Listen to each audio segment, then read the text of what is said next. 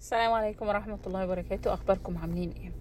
انا كنت النهاردة عايزة اشرح حاجة في رحلة طويلة قوي انا بخوض فيها ويمكن ما تخلص غير لما اموت. هو ان انا كنت عايزة افهم ايه اللي في الصحابة ميزهم، الصحابة اسيادنا طبعا وكل حاجة رضي الله عنهم ورضوا عن الله سبحانه وتعالى، بس انا كنت عايزة افهم ليه هم تميزوا، ليه هم وصلوا لحاجة احنا مش قادرين نوصلها او انا مش قادرة اوصلها او انا ايه المشكلة عندي. فعرفت انه من درجات الحاجات اللي هي مش موجودة عندي هي فكرة تعظيم الله سبحانه وتعالى والايمان بقدرة الله سبحانه وتعالى والايمان باسماء الله وصفاته، بس كل ده بندخله من باب التعظيم والخشية. لما ندخل من باب التعظيم والخشية وفهم اسماء الله وصفاته الموضوع بيفرق جدا.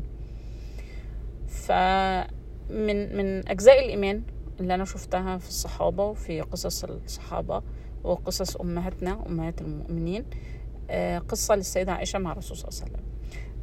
السيدة عائشة كان في أسير، فرسول صلى الله عليه وسلم قال لها خلي بالك على الأسير ده، هو كان موجود في غرفتها بس إنك لا تنشغلي مع الصحابيات في الكلام أو كده يعني.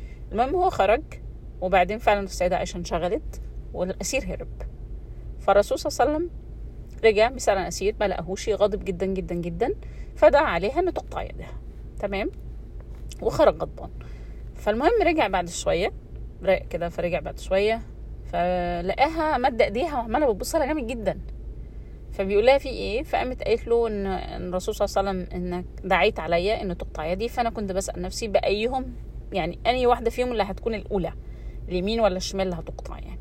فالرسول صلى الله عليه وسلم ابتسم وقال لها ان هو دعا ربه ان اي حد الرسول صلى الله عليه وسلم يدعي عليه ربنا يجعل دعاء الرسول عليه خير له، يعني لو كان طبعا حسب الشخص يعني, يعني لو كان صحابي اكيد يبقى خير، لو كان مش انسان مؤمن طبعا يبقى شر. آه فهنا لو وقفت عند موقف السيدة عائشة، السؤال هنا هي ما قالتش والله هو فين السكينة، اصل ما فيش سكينة في الأوضة، اصل ما فيش مقص، اصل ما فيش منشار، اصل ما فيش مش عارف ايه، لكن هي كان سؤالها مختلف تماما بأيهم.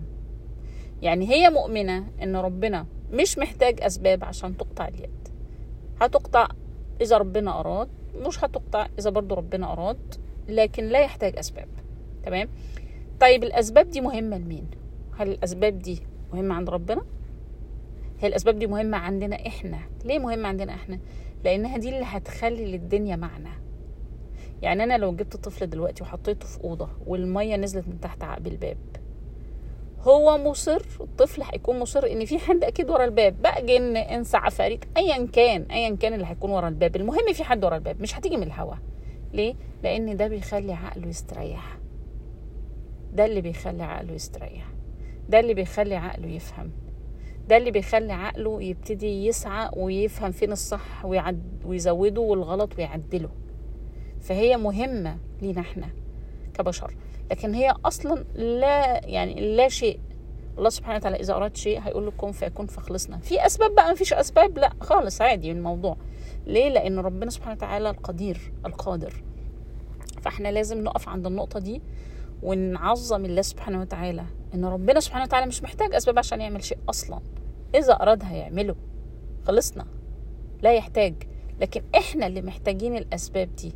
زي دلوقتي يعني يعني يا ريت نفهم ان باب تعظيم الله سبحانه وتعالى ده باب مهم، باب الخشية الله سبحانه وتعالى ده باب مهم.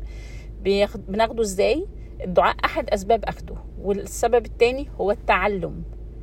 يعني انا اعتقد ان الدنيا اترفع منها باب باب علم التعظيم الله سبحانه وتعالى وباب خشية الله سبحانه وتعالى، فعشان كده مش كل الناس فاهمة ازاي تعظم الله سبحانه وتعالى وازاي تخشاه. يعني في سبب وفي علم، العلم سبب والدعاء سبب، فناخد بالدعاء يمكن نسأل الله سبحانه وتعالى يضع في طريقنا حد يعلمنا.